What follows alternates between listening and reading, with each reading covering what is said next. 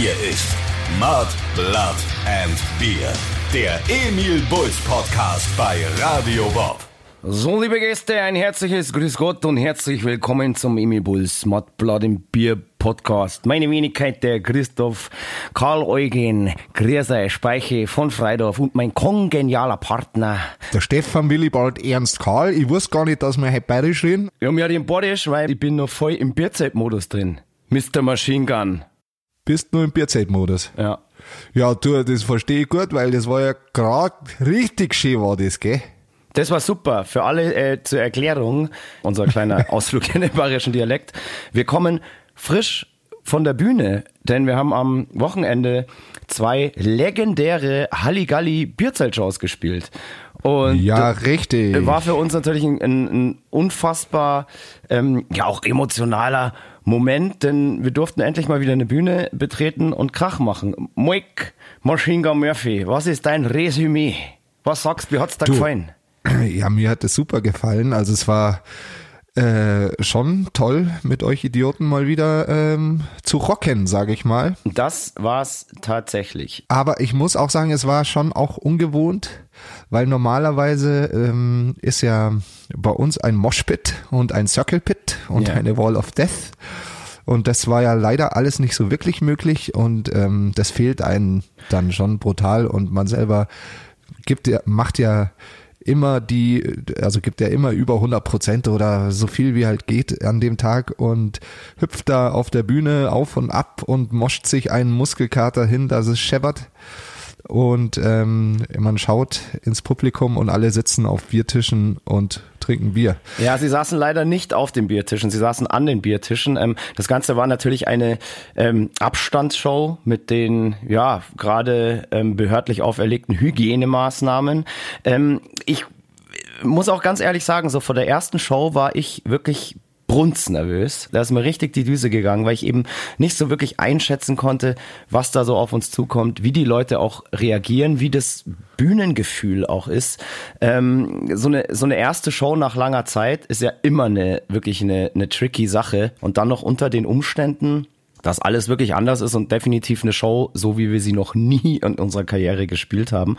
War eine aufregende Sache, aber so nach 3-4 Songs habe ich mich da wirklich irgendwie gut akklimatisiert und hatte auch wirklich Spaß. Ja, Spaß hatte ich auch. Also wirklich, also ohne Scheiß. Das war eigentlich viel geiler, als ich es mir dann vorgestellt habe, und dann gerade auch bei der zweiten Show habe ich mich dann in meine Rolle als Kapellmeister auch sehr, sehr wohl gefühlt, und ich kann es nicht erwarten, denn wir spielen ja morgen, am morgigen Samstag, spielen wir nochmal eine Bierzeltshow. Also für Kurzentschlossene. Morgen 18 Uhr Einlass auf dem Gelände des Backstage. Seid dabei, denn es lohnt sich. Also es war, glaube ich, für mich eine legendäre Sache, und wir hatten unfassbar geiles Feedback von den Fans und vom Publikum und haben den Fans natürlich auch, den besten Fans der Welt, zu verdanken, dass das auch so eine geile Sause geworden ist. Und vielen Dank nochmal an alle für die wirklich prächtige Stimmung an diesen beiden Abenden. Absolut. Und vor allem, dass ihr euch so vorbildlich verhalten habt. Ja, da muss man ein großes Lob aussprechen. Ich fand es auch so schön, weil wir danach noch, wir fangen ja relativ früh an, das ist auch dem Hygieneschutz geschuldet. Wir fangen ja schon um 7:45 an. Genau. Das heißt, wir sind relativ früh fertig. Und ich fand es schön, dass man sich danach auch dann Zeit nehmen konnte und da dann noch zusammen sitzen konnte in dem Bierzelt und quasi mit den Fans, mit Freunden, mit Leuten vom Backstage, mit der Crew, die man lang nicht gesehen hat, etc., sich dann noch zusammensitzen konnte und mal ohne Stress und ganz gemütlich, ohne irgendwie, oh, ich muss aber ins Bett, etc., sich da ein Bierchen oder 1, 2, 4 genehmigen konnte. Das war richtig cool. Absolut. Also ich saß da beide Abende wirklich sehr, sehr lang noch nach den Shows mit Fans und Freunden zusammen, weil es einfach so gemütlich war. Und es war richtig gemütlich. Das einfach wirklich schön war, einfach mal wieder so ausgelassen an so einer Bierbank in so einem Bierzelt zu sitzen und sich da ein paar Massen hinter die Binde zu kippen. Apropos Massen, das müsst ihr vielleicht vorher wissen, 18 Uhr ist Einlass und es herrscht natürlich an den Tischen absolute Maßkrugpflicht. Also lasst das Auto zu Hause stehen, und für alle, die von weiter herkommen, haben wir mit dem Holiday Inn. Das ist genau gegenüber vom Backstage auch einen Special-Übernachtungsdeal ausgehandelt. Ja, das ist herrlich. Es muss also niemand nüchtern bleiben. Ja, es war auch schön. Ich habe auch Leute in Tracht gesehen. Also ich hatte auch nichts dagegen, weil ich liebe Frauen in Dirndl. Ich liebe Typen in Lederhosen. Also tut euch keinen Zwang an. Also mir hat's sehr gut gefallen. Es ist immer wieder eine Augenweide, euch da unten zu sehen. Sehr, sehr schön. Also tut euch keinen Zwang an. Kommt in Tracht. Und was ich auch total cool fand, die Leute, die nicht in Tracht waren, da hatte wirklich gefühlt jeder ein Emil Bulls Shirt an. Das war völlig irre. Und ihr habt uns da wirklich einfach so eine geile Freude gemacht mit eurer guten Laune und eurem, ja, einfach mit eurem Kommen allein schon. Viele haben ja wirklich einen weiten Weg auf sich genommen. Wir hatten Gäste aus ganz Deutschland, aus Österreich, aus der Schweiz. Und es ist einfach eine Riesenehre für uns, sowas zu erleben. Vielen, vielen Dank nochmal für die Unterstützung. Und ich hoffe, dass das jetzt am Samstag nochmal eine mindestens genauso geile Sause wird. Und ich hoffe für euch, dass es jetzt, wo ihr den Podcast hört, noch Tickets gibt und ihr euch die Show morgen reinziehen könnt. Weil ihr verpasst sonst definitiv was ganz Besonderes, was es so wahrscheinlich nie wieder geben wird von uns. Oder wer weiß, ganz oft. Ja, das Ding ist so, wir müssen natürlich hoffen, dass es das von uns nie wieder gibt und alles wieder normal wird. Aber du, ich kann mir tatsächlich vorstellen, mal wieder in dem Bierzelt zu spielen, weil es hat echt Bock gemacht. Und wir können jetzt natürlich nicht allzu viel verraten. Die da waren, die wissen ja schon alle, was passiert ist. Aber für die sich das Ganze noch anschauen wollen und am Samstag kommen wollen, müssen wir natürlich so diese ganzen Gimmicks, die wir da vorbereitet haben, auch ein bisschen zurückhalten. Ja, so ist es. Und wir haben sogar noch ein neues Gimmick vorbereitet für die Leute, die sich am Samstag gedacht haben, ich überlege mir, ob ich mir die Show doch nochmal ein zweites Mal oder sogar ein drittes Mal anschaue. Es gibt noch ein Zuckerl oben drauf. Ach so, stimmt. Ja, schauen wir mal. Wahrscheinlich. Wie du dich bei dem Zuckerl dann schlägst. Also ich habe keine Probleme damit und wenn wir dieses Zuckerl nicht einhalten können, dann ziehe ich halt mein T-Shirt aus. Das muss ja dann auch reichen als Zuckerl. Was mich auf jeden Fall auch noch richtig gefreut hat. Es war ja so das erste Konzert auch jetzt seit 10 Monaten wieder und auch das erste Konzert, seitdem wir diesen Podcast hier gestartet haben. Und es war wirklich sehr, sehr schön zu hören und zu sehen, dass ganz viele Leute diesen Podcast hören. Und ich wurde ganz viel auf diesen Podcast angesprochen und ich find's saugeil, dass ich meine Spitznamen endlich mal etablieren. Hey Speiche. Ja, genau. Weil ich ganz viel mit Speiche und Gräsei angesprochen wurde und ich höre mittlerweile auch drauf. Es ist sehr, sehr gut. Weiter so. Weiter so. Weiter so, sehr fein. Finde ich auch. Also ich habe auch ein wenig Feedback bekommen. Danke dafür. Für deine Verhältnisse hast du viel Feedback bekommen. Ja, ich bin ja hier nur dein Sidekick. Ich muss ja schauen, dass du gut aussiehst dabei. Ja. Genau, apropos gut aussehen. Ich habe heute was ganz, ganz Schönes gemacht und da warst du auch involviert. Ich war auch involviert. Ja, ich war nämlich heute Nachmittag. Ich gehe ja wirklich ganz, ganz, ganz ungern shoppen. Ich hasse das. Ich mache das nur, wenn es wirklich mal notwendig ist, so einmal im Jahr, wenn es hochkommt. Und ich war heute geladen beim besten Herrenausstatter der Stadt, nämlich bei unserem Klamottensponsor, Distorted People aus München. Und der Moik hat da zurzeit einen Ferienjob, nenne ich es mal. Ja, einen Corona-Job, nenne ich es mal. Ja, ich wollte es ein bisschen positiver ausdrücken. Ja, danke. Und es war herrlich. Es war mein bestes Shopping-Erlebnis. Ich wurde sehr gut von dir beraten. Ich hatte den Laden mehr oder weniger für mich alleine. Ich habe mich so gefühlt wie so ein Fußballstar oder so ein Hollywood-Star, wenn die mal shoppen gehen. Ich habe natürlich hinter dir die Tür zugesperrt. Genau, da werden die Läden abgesperrt, damit die dann Ruhe haben. Und ich hatte da halt wirklich in Ruhezeit mir mal irgendwie so, habe mich auch mal vorm Spiegel, einfach zu schauen, was am besten passt und so weiter. Und der Moik stand dann daneben und hat mich hervorragend beraten. Das hat wirklich Spaß gemacht und gefällt dir da deine neue Rolle als Herrenausstatter? Du, ich muss sagen, ich finde da immer mehr rein und ich habe, glaube ich, schon so ein Verkäufertalent, bilde ich mir ein. Ich habe schon gemerkt. Hast du es gemerkt, oder? Ja, du hattest schon so ein paar so richtig schlechte Verkäufersprüche drauf. So richtig schlecht. Der Beste war, als dann doch kurz mal eine Dame reinkam, zu der hast du dann nachher abkassieren so gesagt, so, ja, ich hoffe, dass alles passt und wir uns so schnell nicht wiedersehen. Da habe ich mir dann gedacht, eigentlich musst du doch sagen, ich hoffe, dass alles passt und dass wir uns bald wiedersehen. Naja, aber sie hat gesagt, wenn es nicht passt, kommt sie zum Umtauschen. Verstehst du? Und dann habe ich halt gesagt, so umtauschen mache ich natürlich ungern. Ja, sie soll halt reinkommen, weil sie zufrieden ist mit meiner Beratung und mit dem Produkt und wieder was kaufen, aber nicht um umzutauschen. Ja, wie gesagt, es war herrlich. Ich habe mich wirklich wohlgefühlt und das Geile ist so, ich habe es am Ende auch noch for free gekriegt. Vielen Dank an Distorted People, unser Ausstatter, unser Klamottenausstatter und jeder, der mal in München ist und eine gute Modeberatung braucht, der geht einfach in den Distorted People Shop. Wenn ihr Glück habt, trefft ihr dort sogar Moik Machine Gun Murphy höchstpersönlich an. Ohne, dass ihr extra tindern müsst. Ja, und der schwatzt euch dann 2 T-Shirts auf euren Leib. Das wird gemacht. Der Laden ist in der Hans-Sachs-Straße 5 übrigens. Das ist im Glockenbachviertel. Danach kann man dann noch schön weiterziehen. Wir können hier ja auch definitiv mal für unseren Klamottensponsor auch Werbung machen. Und ja, im Moment, könnt ihr da den Moik antreffen und, scheiße, da gibt's ja keine Damenklamotten, gell? Doch, doch. Die Damenklamotten kommen ab, ich weiß nicht, ob ich da jetzt zu viel verrate, aber ist mir egal, ich glaube, von den Distorted-Leuten hört keiner den Podcast. Es gibt dieses Jahr noch eine Damenkollektion, ich denke ab Oktober oder November. Okay, also liebe Damen, auch ihr ab Oktober ab in den Distorted-People-Laden in der Hans-Sachs-Straße 5. Abgesehen davon waren heute voll viele Frauen da, fand ich. Ja, aber die Dame, die da war, als ich da war, die hat nur für ihren Mann eingekauft. Und das fand ich sehr interessant, weil die hatte ja tatsächlich eine Schablone des Körpers ihres Mannes dabei. Also zumindest des Oberkörpers, damit sie weiß, welche Größe der braucht, so auf Papier. Das hatte sie dabei. Lassen wir jetzt einfach mal so stehen. Ging da noch was, nachdem ich weg war? Was hast du da noch gemacht? Oder? Du, es sind schon noch viele Leute gekommen. Aber ich muss auch sagen, ich hatte auch mal Zeit für mich, so 15 Minuten mich in die Sonne zu fläzen und an meinem Teint für die Show am Samstag zu arbeiten. Alter, pass auf, als ich ankam, saß du schon draußen in der Sonne.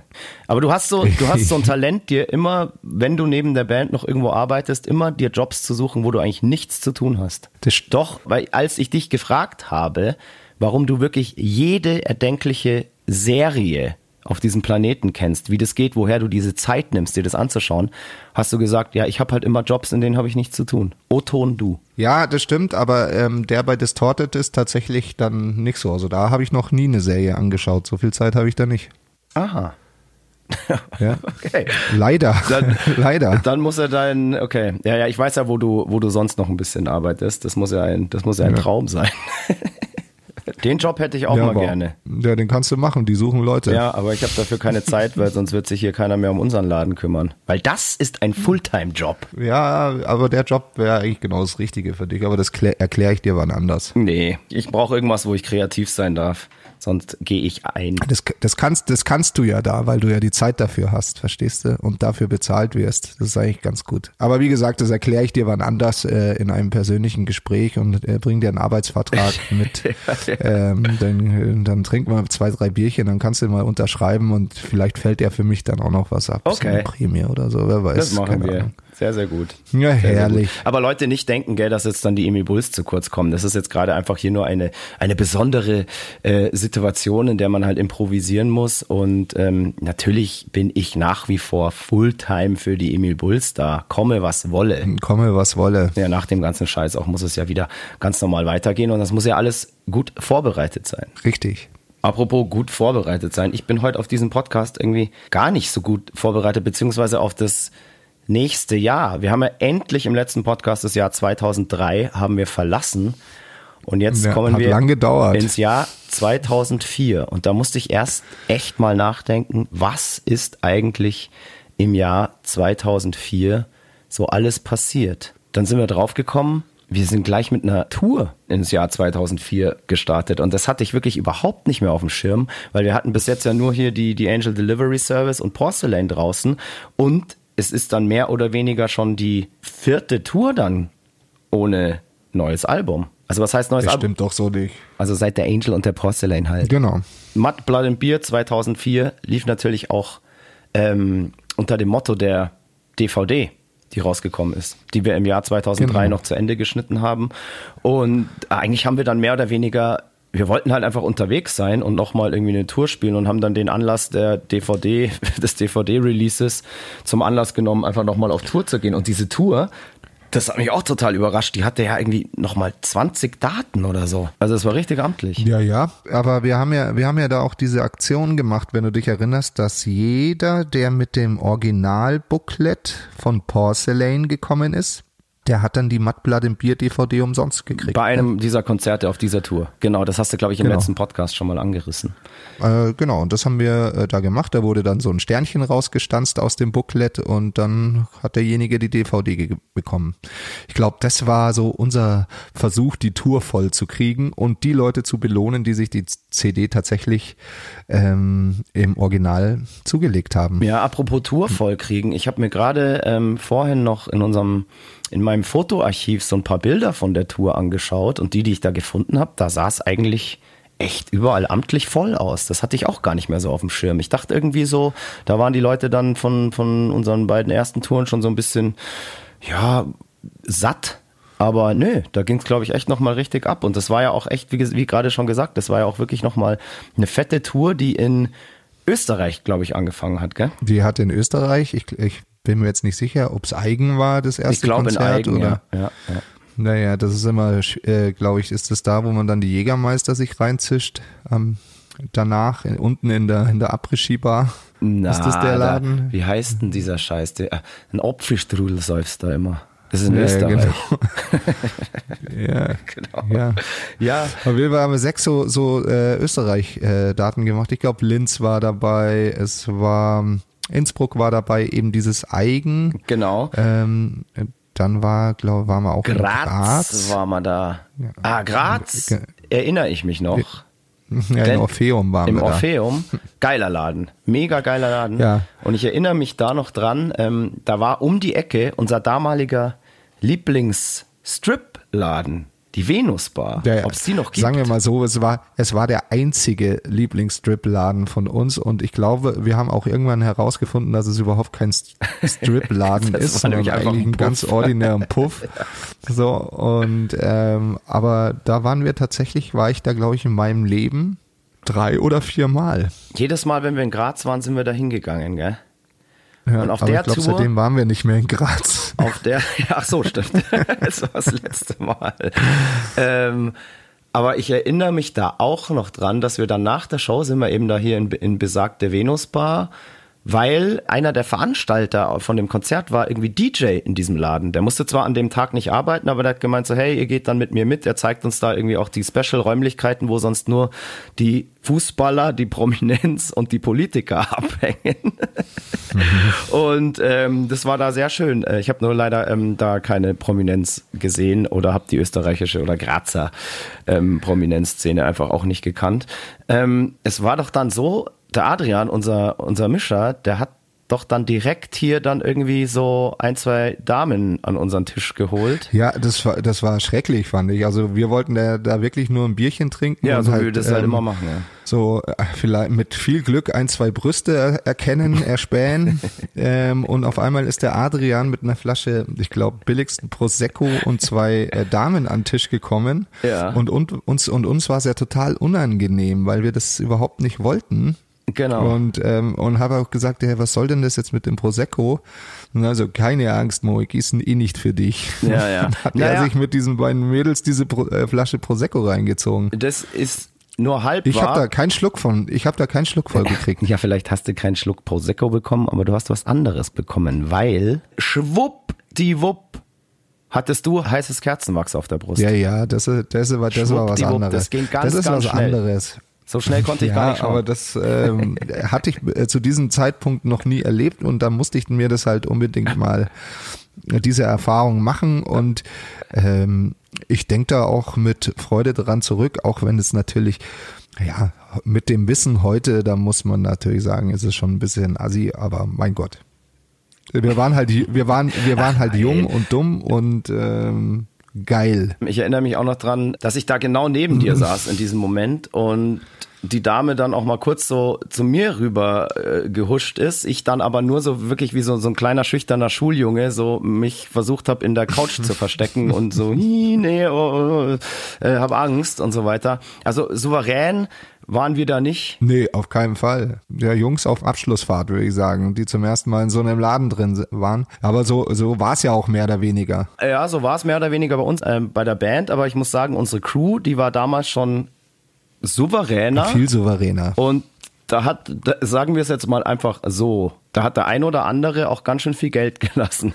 Ja, und sagen wir es mal so, die Band ist geschlossen nach Hause in Tourbus. Ja, die Band immer brav. Ja, immer brav. Die Band. Wir haben das, glaube ich, in einem vorigen Podcast schon mal gesagt. Das ist meistens die Crew, ja, immer die Crew, da über die Stränge schlägt. Immer. Ja. Ich sage ja, die Band ist geschlossen zurück in Tourbus, hat noch ein Betthupferlbier getrunken und ist dann ins Bett, weil am nächsten Tag eben Show war wieder. Und die Crew ist separat, jeder einzeln nach Hause gekommen. Und ich glaube, hatte mehr oder weniger die halbe Tourgage schon auf den Kopf gehauen in dieser Stadt. Aber ich meine, deswegen, ich will jetzt hier nicht despektierlich werden, aber deswegen ist es halt auch nur Crew, ja. Das hast du gesagt. Naja, ja, die Venusbar in Graz. Ein nettes Stückchen Erde. Ja, absolut. Also ich würde auf jeden Fall mal, falls wir mal wieder da sind, da wieder einen Besuch abstatten. Das war sehr schön. Ich würde schon auch wieder mitgehen, aber unter Protest natürlich. Ja, so wie immer. Ja, genau. Dann waren wir ja auf jeden Fall auf der Tour, waren wir noch in Österreich in Linz. Und wir hatten die ganze Tour, da Ektomorf als Vorband dabei. Nur für die Österreich-Daten. Ja, genau, denn in Deutschland waren dann unsere Kumpels von Drew dabei, einer Münchner All-Star-Band, kann man so sagen. Genau, aber nochmal zu Ektomorf. Die waren damals noch nicht so groß und mit denen haben wir uns eigentlich wirklich auch super verstanden und die waren auch wirklich irgendwie sehr, sehr dankbar, dass wir sie da mitnehmen. Und ich weiß noch, das war halt eine ganz, muss man sagen, eine wirklich arme Band und so weiter, die kamen da auch wirklich mit einem Schlagzeug auf Tour, das sah aus, als hätten sie das irgendwie vom Sperrmüll irgendwie geholt und wir haben denen dann auch, glaube ich, irgendwie teilweise auch unser Schlagzeug geliehen, weil das von denen halt auch einfach nur klang wie Grütze und wir haben denen am letzten Tag, weil die alle nicht so viele Klamotten irgendwie dabei hatten und so weiter, haben wir denen auch noch irgendwie Merch von uns geschenkt, damit die für ihre restliche Tour auch noch irgendwie genug Shirts irgendwie haben, damit sie nicht irgendwie jeden Tag irgendwie in denselben Klamotten rumlaufen müssen. Und das war damals eigentlich, die waren da auch wirklich sehr, sehr dankbar und wir hatten dann auch eine schöne Abschlussfeier, die so ausgeartet ist, dass wir seitdem nie wieder in Linz im Posthof gespielt haben. Das stimmt. Ich weiß noch, du hast mich am nächsten Tag angegast, wieso ich denn ins Bett gehe. Ja, du warst halt Tourleiter. Wenn noch alle Leute wach sind, weil ich habe zu diesem Zeitpunkt, das war meine erste Nightliner-Tour, wo ich Tourleitung gemacht habe für uns, um einfach Kosten zu sparen, weil ein Tourleiter halt super viel Geld kostet und wir halt gesagt haben, oder ich gesagt habe, ich traue mir das zu, ich mache das. Und ich glaube, am Anfang hatten wir dann noch eben die Rosi dabei, die mich da so ein bisschen eingewiesen hat in dieses ganze Tourleiter-Ding.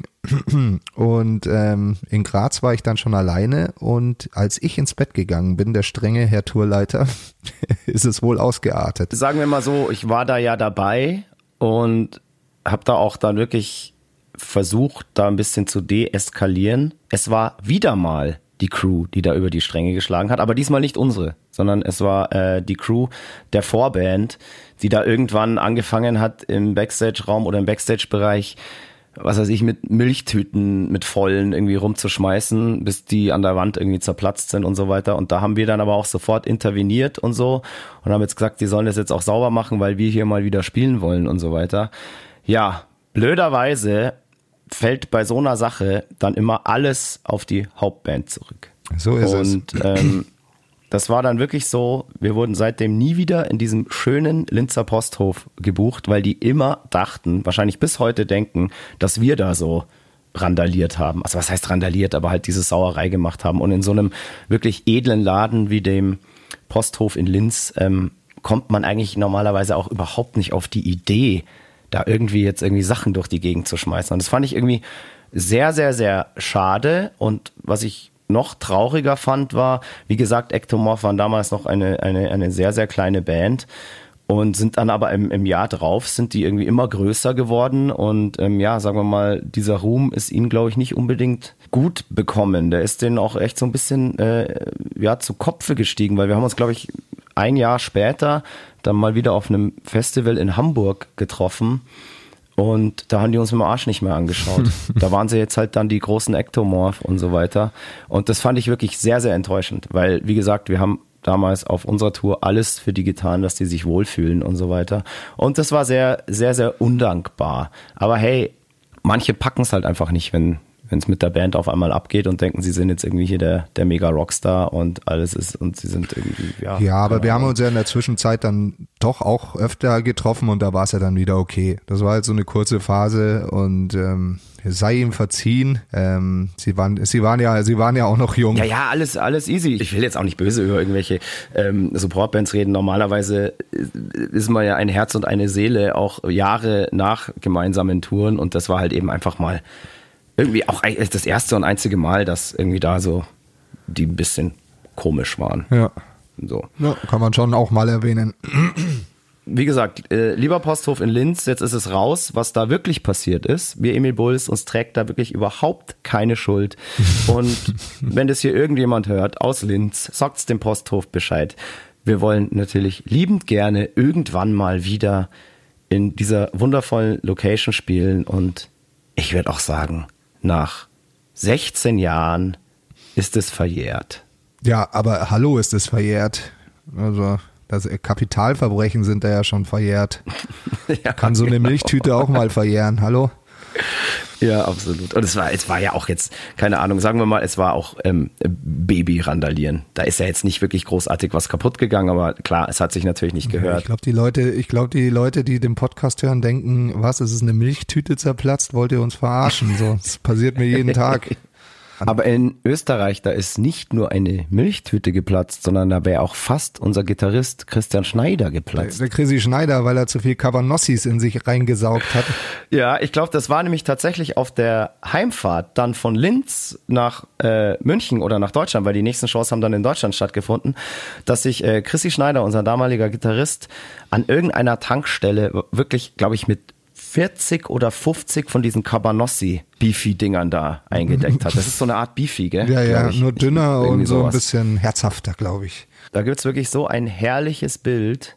Wie er in seinem Bett liegt mit den ganzen Cabanossis. Wie er in seiner Nightliner-Koje liegt und wirklich auf dieser kompletten Fahrt hat er diese ganzen Dinger einfach noch gefressen. Hat sie sich einverleibt. Aber es war nicht da, wo er gesagt hat, Kekse.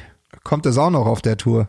Ich denke mal, okay. Lass mich so die Brücke schlagen. Also Chrissy Schneider ist dann wirklich am nächsten Morgen unter einem Müllhaufen Cabanossi-Packungen aufgewacht und sein ganzer Vorrat, den er sich ja zu Hause horten wollte, war innerhalb von einer Nacht ratzeputz weggefressen. Ja, aber es ist aber auch ein geiles Zeug. Also. Aber Chrissy Schneider und Essen war ja sowieso immer so ein Kapitel für sich. Da gab es noch wirklich andere herzzerreißende, rührende Storys und witzige Sachen.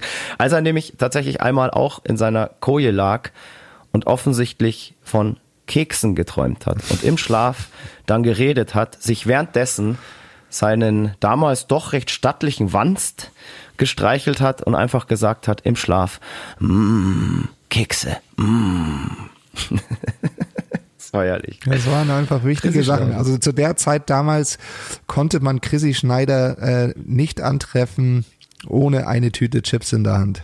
Nee, apropos Chips, und das war ja auch so geil. Der Chrissy Schneider hat bei uns in den Bandproben auch mindestens pro Probe immer eine Tüte Chips dabei gehabt und hat die dann auch während dem Spielen auch irgendwie gefressen und hat irgendwie diese Tüten immer in seinem großen Gitarrencase, in diesen Schränken da gelagert, über die wir schon mal geredet haben. Und es war dann wirklich jedes Mal so, wenn die auf irgendeiner Bühne dann beim ersten Konzert irgendwie geöffnet wurden, dann sind aus Schneiders Case erstmal wirklich tonnenweise Chips und irgendwelche Snacks irgendwie rausgefallen. Es war ihm einfach sehr, sehr wichtig, da immer einen Vorrat auch auf Tour dabei zu haben.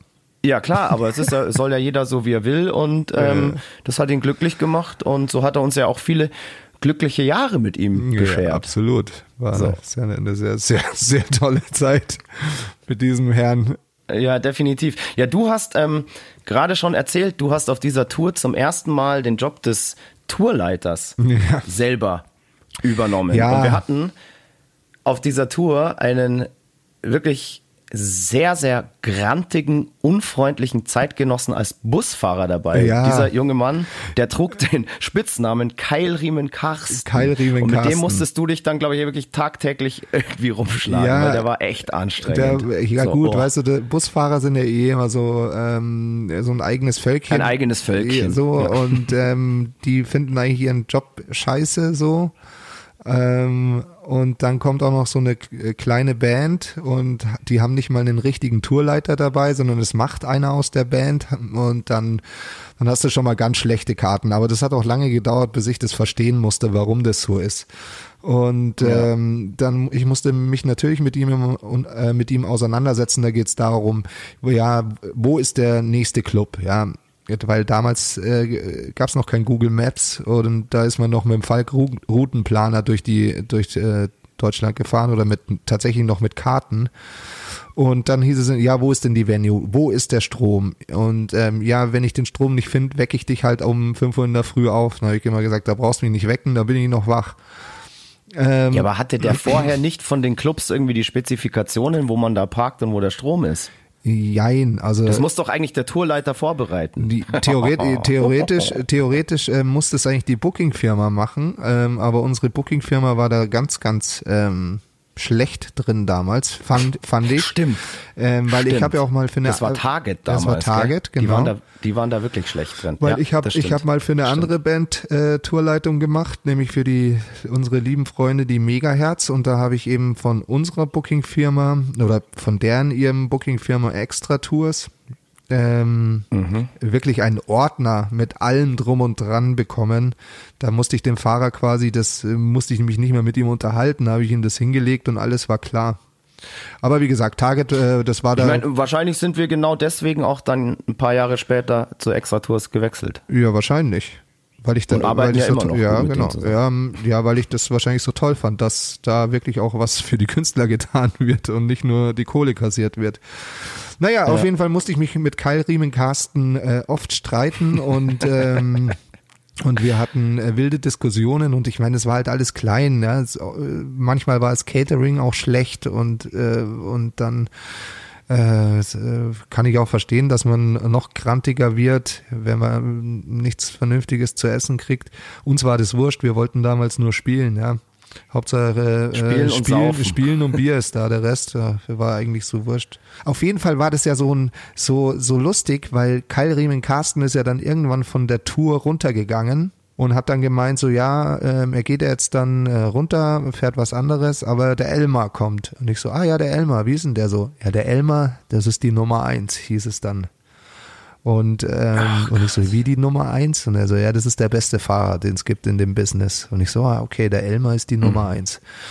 Naja. Also Keilriemen-Karsten konnte tatsächlich zugeben, dass es einen besseren gibt als ihn. Ja, natürlich. Nämlich den Elmar. Der Elmar ist die Nummer 1 und unangefochten. Und ich glaube, heute, wenn man den Namen Elmar Busfahrer sagt, jeder Busfahrer sagt, der Elmar ist die Nummer 1. Ich weiß nicht, ob er noch fährt. Aber egal welche Company, wahrscheinlich ist der Beat the Street mittlerweile, weil er halt so gut ist. Sag mal, war der Elmar der Typ, der uns dann erzählt hat, dass er mal die Flippers gefahren hat und dann als Keyboarder bei denen einspringen musste? Ja, genau, das war der Elmar. Geiler Typ, ja stimmt, der war wirklich super. Der hat halt eingeparkt irgendwann und dann hat er sich nach dem Einparken irgendwann oder nach dem Frühstück hat er dann sich die Situation angeschaut, ist dann quasi seine Route abgeschritten, die er in der Nacht vorhatte zu fahren, um auszuparken. Dann hat er sich ins Bett gelegt, hat bis zur Abfahrt geschlafen, hat den Motor angeschmissen und ist genauso rausgefahren, wie er es geplant hatte in einem Zug. Ja, stimmt, ich habe das auch mal beobachtet. Deswegen war der Elmar die Nummer 1. Und der war auch ein netter Kerl, also da ist dann für mich auch vieles einfacher geworden, weil ich glaube, der war zwar gar nicht so alt, aber ich glaube, der kannte alles und konnte halt auch die Situation einschätzen, auf was für eine Tour er da gerade ist und wir haben uns ja auch bemüht, dass es für ihn oder auch für die Busfahrer passt.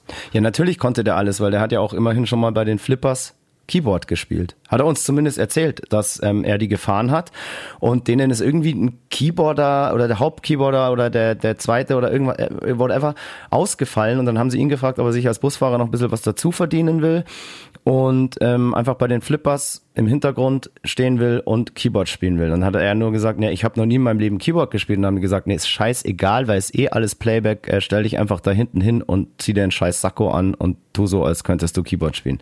Geil, also das muss man auch echt erstmal erleben. Ich glaube, dass das die Flippers sogar absichtlich gemacht haben, um sich einfach Kohle zu sparen. Und das ist ja auch, was man von dieser Schlagerwelt ganz oft hört, dass dann die Truckfahrer auch noch Verfolger machen. Also Verfolger sind diese Spots, wo die Künstler eben auf der Bühne immer in so einem hellen Kreis stehen und die kann man halt bewegen, wenn der Künstler sich bewegt, deswegen Verfolger. Und das hört man voll oft, dass das immer irgendwelche Trucker machen, die eigentlich sowas noch nie davor gemacht haben und dann immer einen Fuffi-Bar-Kralle kriegen und sich drüber freuen. Ja, wobei ich jetzt, um mich auf unsere Bierzelt-Shows vorzubereiten, habe ich mir ganz, ganz viele Flippers-Videos angeschaut und Auftritte aus dem Fernsehgarten und so weiter, auch aus frühen Jahren und ich habe den Elmar nirgends gesehen. Vielleicht ist das auch nur eine Urban Legend. Nee, das ist halt, du weißt doch selber, das ist halt ein Tourpianist, ja. Ja, aber ich habe immer nur Videos gefunden, wo die zu dritt spielen. Aber das waren ja dann immer das waren ja Fernsehauftritte. Ja, wir reden ja von einer Tournee. Also ins Fernsehen würde ich den Elmar jetzt auch nicht stellen.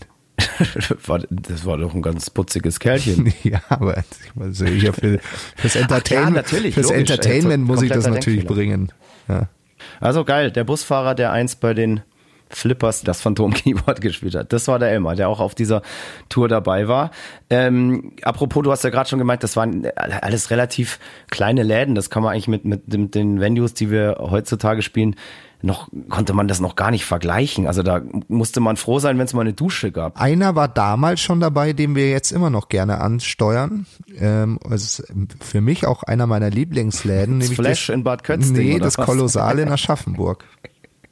Flash und Bar Kötzding, da bin ich vom Barhocker gefallen. Das weiß ich noch. Ich rede gerade vom Kolossal in Aschaffenburg. Das haben wir auf dieser Tour gespielt. Auch nicht so groß. Das ist nicht so groß, aber da fahren wir immer noch hin. Und ich freue mich immer, wenn wir da sind. Da fahren wir immer noch gerne hin. Ja, mega Laden. Also die Leute, die da arbeiten, ich hoffe, denen geht's gut. Und die können diesen Quatsch irgendwie gut kompensieren und gut überwinden. Weil wir würden euch gerne mal wieder besuchen in Aschaffenburg und im Kolossal zusammen wieder feiern, weil es waren immer schöne, schöne Abende. Wahrscheinlich haben wir da schon 10-12 Mal gespielt mittlerweile, aber auch immer wieder gerne. Genau, ich war ja gerade bei kleinen Clubs, gerade auch Bad Kötzding, Flash, wo es mich vom Barhocker gehauen hat, aus unerfindlichen Gründen, ich weiß es nicht mehr warum.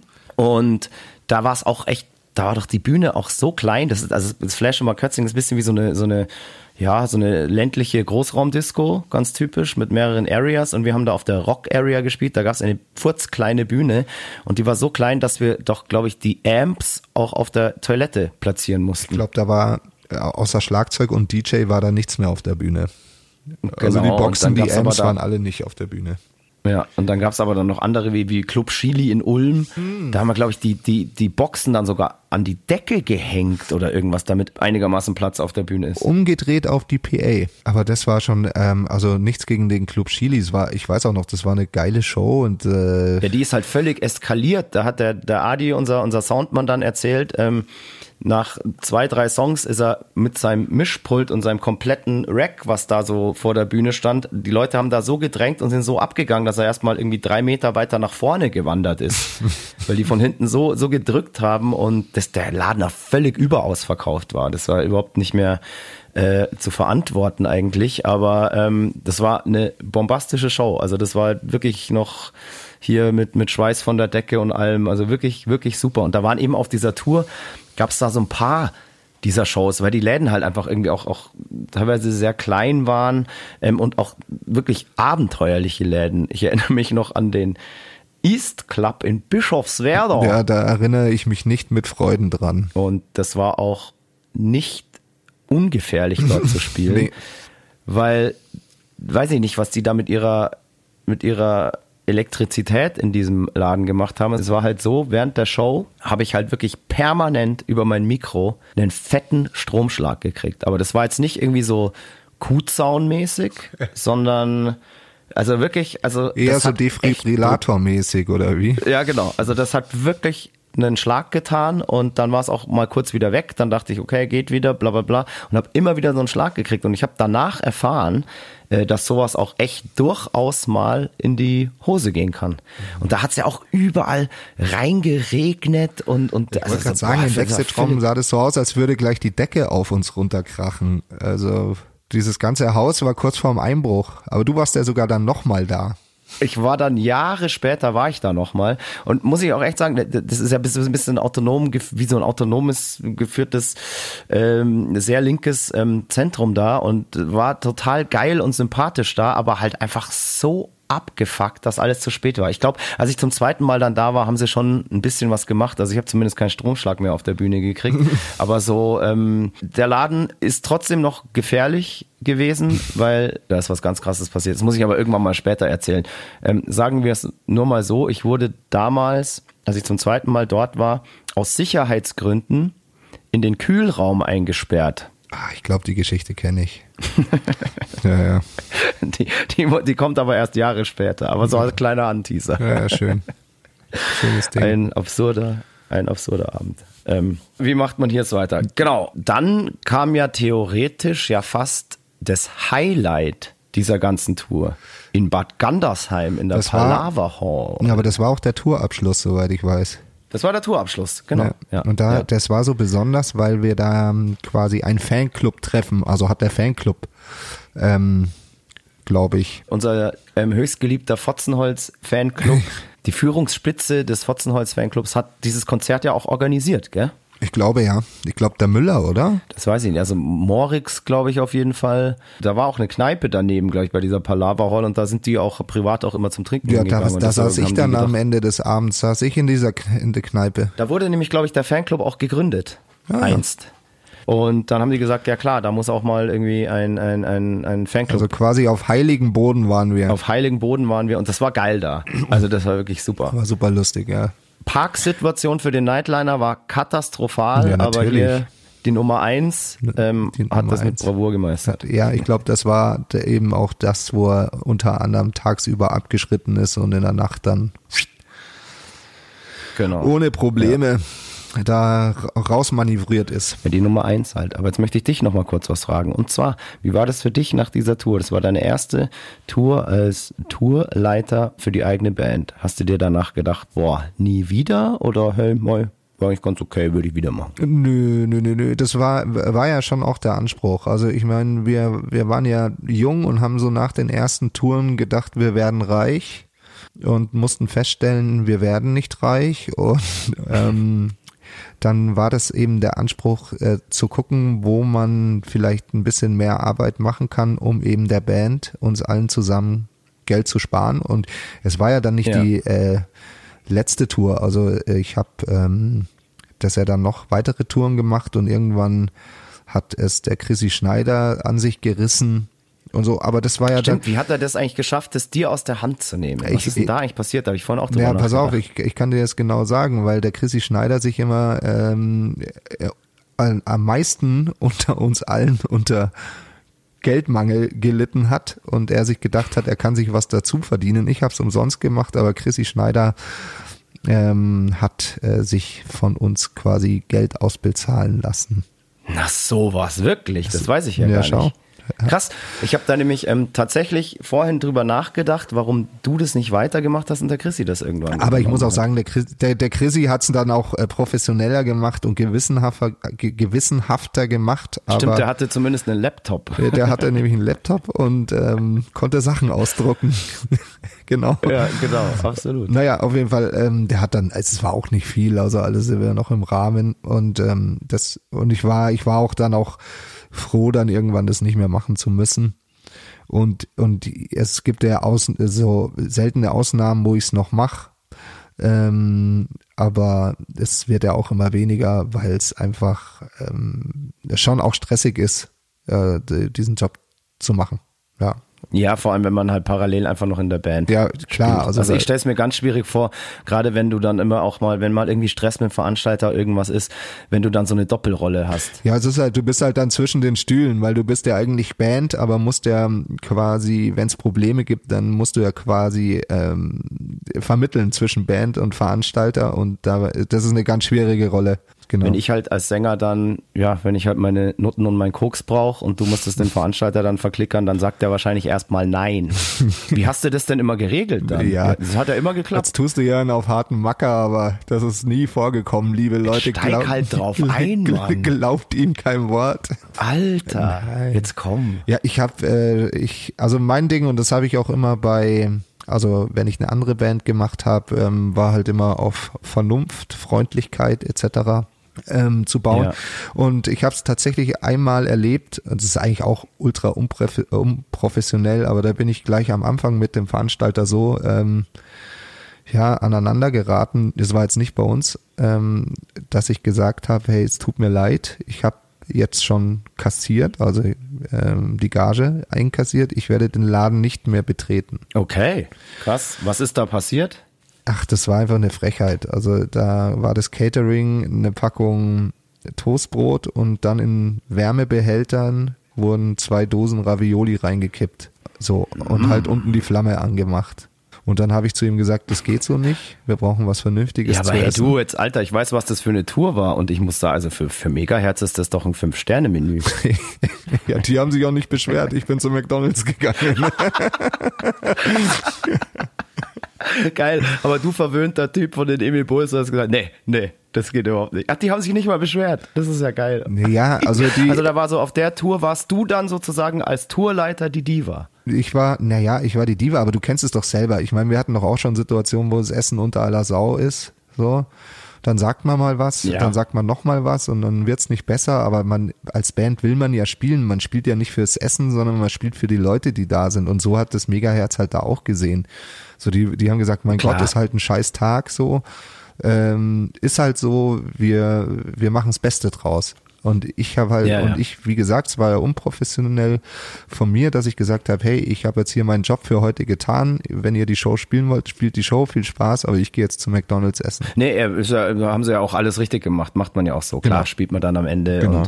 Und, aber gutes Essen ist auf Tour natürlich auch wichtig, weil desto besser und leckerer das Essen, desto besser und leckerer die Show. Ja, und da geht's ja, es muss ja auch nicht viel kosten, aber weißt du, wenn jemand da sich hinstellt, irgendein Typ oder Mädel und da irgendwie Nudeln mit Tomatensoße kocht, das kann ja das Geilste auf der ganzen Welt sein.